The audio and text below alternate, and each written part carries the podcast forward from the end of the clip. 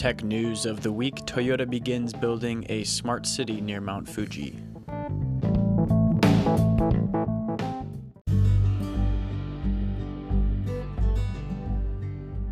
On Tuesday, Toyota Motor Corporation began construction of a smart city at the foot of Mount Fuji in central Japan as a testing ground for new technologies including robotics and artificial intelligence. About 360 people, including Toyota employees, will initially move to the so called Woven City to be built at the 70 hectare former Toyota factory in Susono, Shizuoka Prefecture. Powered by electricity from fuel cells, which derive power from hydrogen oxygen reaction, in addition to solar panels. Toyota describes the city, run with partner companies such as telecommunications giant NTT, Nippon Telegraph, and Telephone Corp as a living laboratory where it will test autonomous vehicles, robots, and artificial intelligence in a real world environment. The Japanese automaker has commissioned Danish architect Bjarke Ingels, who designed this two World Trade Center in New York City and Google's headquarters in California to plan the layout of the city. Toyota said the streets in Woven City will be designated for three types of usage faster vehicles only, personal mobility, and pedestrians and pedestrians only promenade. The buildings will mostly be made of wood to minimize the carbon footprint. Very flammable indeed. And the homes will use sensor based AI to check the occupant's health, it said. Freaky deaky. Here's what the public has to say. Desert Tortoise says, Hmm, exactly how smart is it to be building at the foot of an active volcano?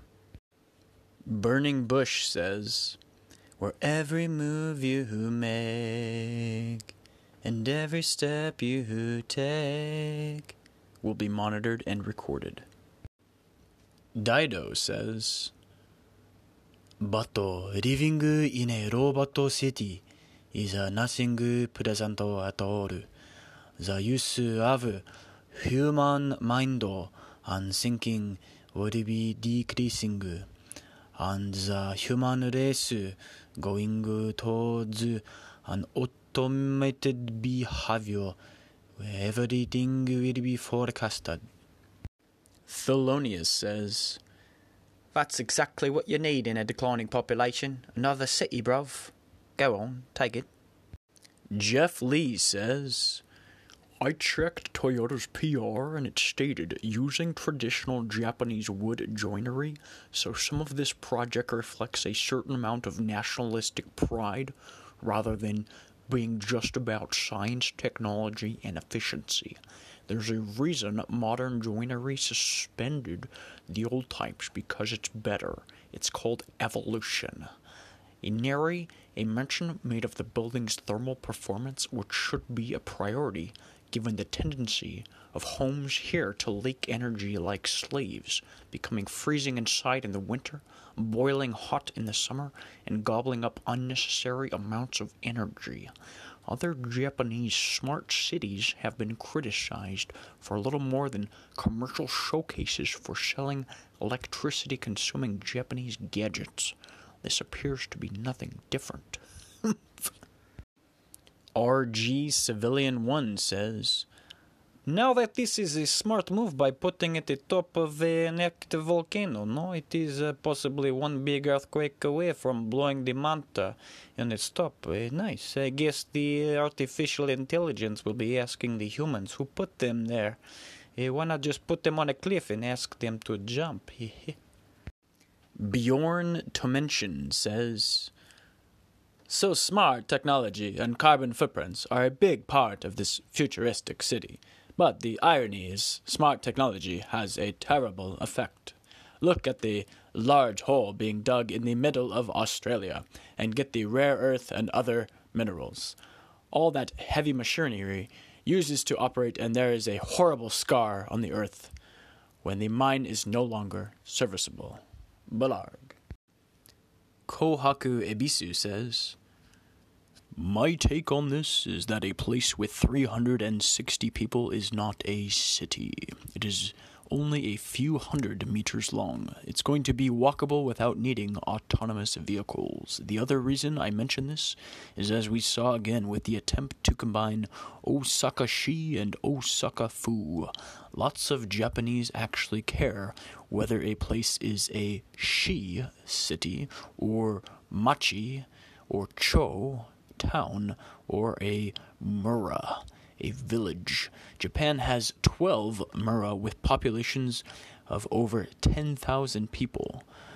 Nowhere you would sensibly call a village in English that has that many people. The most heavily populated mura is in Yomitan in Okinawa and has 40,000 people. Hokkaido. There are three shi that are located up north with fewer than 10,000 people, one of which is Yubari, the poster child for rural depopulation in Japan. Eric Morales says, I wish they went with the Japanese architect, no?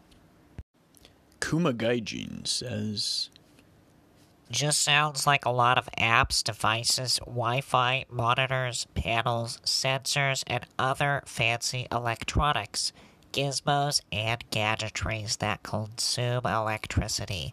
Sure, they've got solar and hydro oxy power, but that's still a pile of radiation being emitted from all that tech. I wouldn't want to work there and stare at a screen all day. I mean, just already look at the sound of me. I've already had enough radiation poisoning, could you tell? Mark says have nothing against cutting edge technology, but I really miss the simple life my father and grandpa they live back in the day. They have a little bit of ganja, ganja, kut kush. You know, it is a good time. It is simple and sweet. No, no technology. Zichi says. It want to be a real city in name only. A city needs a certain political structure agreed by the central government.